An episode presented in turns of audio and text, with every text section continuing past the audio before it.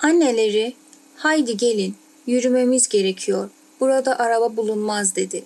Yol karanlık ve çamurluydu. Çocuklar tökezleyerek yürüyorlardı. Yol tarlaların içinden geçiyordu. Bir süre sonra anneleri, işte geldik dedi. Alçak bir duvarı, onun arkasında da ağaçları olan bir evin önündeydiler. Bu yeni evimizin bahçesi, dedi anneleri. Pencerelerde hiç ışık yoktu. Hepsi sırayla kapıya vurdular ama kapıyı açan olmadı. Arkadan gelen yük arabasının sürücüsü kadının evine gitmiş olabileceğini söyledi. Treniniz geciktiği için olacak herhalde diye ekledi.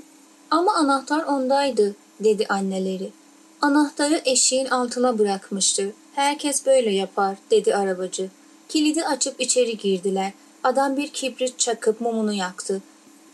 Mumun titrek ışığında çocuklar bomboş mutfağı gördüler. Ne perde ne de yerde bir kilim vardı. Eşyalar sağa sola saçılmış, karışık halde duruyordu. Evin içinde bir hışırtı, arkasından bir tıkırtı duyuldu. Kızlar korkarak hep bir ağızdan ''Bu ne?''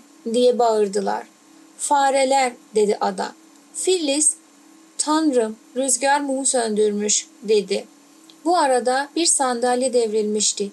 Peter karanlıkta sadece farelermiş dedi. Anneleri bir kibrit bulup mum yaktı. Fare olduklarını pek sanmıyorum diye kendi kendine söylendi. Çocuklara dönerek hep böyle bir macera yaşamak istemiyor muydunuz? Mumla içeriye girdiklerinde salonun boyasının daha karanlık olduğunu düşündüler. Phyllis, bu akşam yemek yok mu? Anneleri, Bayan Winley'e akşam yememiz için bir şey almasını ve yemeği hazırlamasını söylemişti. Unutmuş herhalde. Yemek için büyük sandıklardan birini açmalıyız. Peter mumu tutarken annesi sandığı açmaya çalışıyordu. Sandığın ağzı büyük çivilerle çakılmıştı. Sandığı çok zor açtılar. Anneleri, yaşasın, diğer mumlar da sandığın üzerindeymiş. Kızlar çabuk tabakları getirin. Mumları yakıp tabaklara damlatıp üzerine mumu oturtun.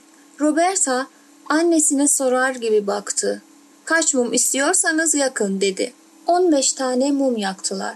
Ortalık daha bir ışımıştı. Daha önce koyu renk sandıkları odanın renginin aslında öyle olmadığını gördüler. Bu oda işlenmiş tahta ile döşeliydi.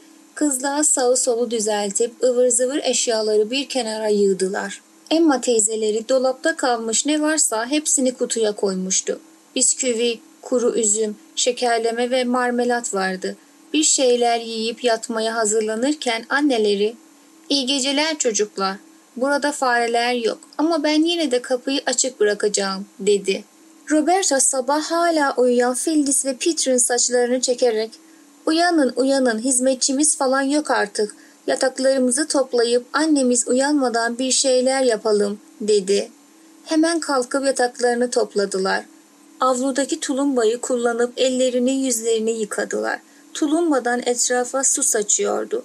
Bu eğlenceli iş çok hoşlarına gitmişti. Ocağı yakıp çaydanlığı ateşe yerleştirdiler. Buldukları tabakları masanın üzerine koydular. Şekerliği bulamadıkları için şekeri temizledikleri bir kül tablasına koydular. Peter, artık bahçeye çıkabiliriz dedi. Evin çevresinde dolaşıp bahçeye çıkış aradılar fakat bulamadılar.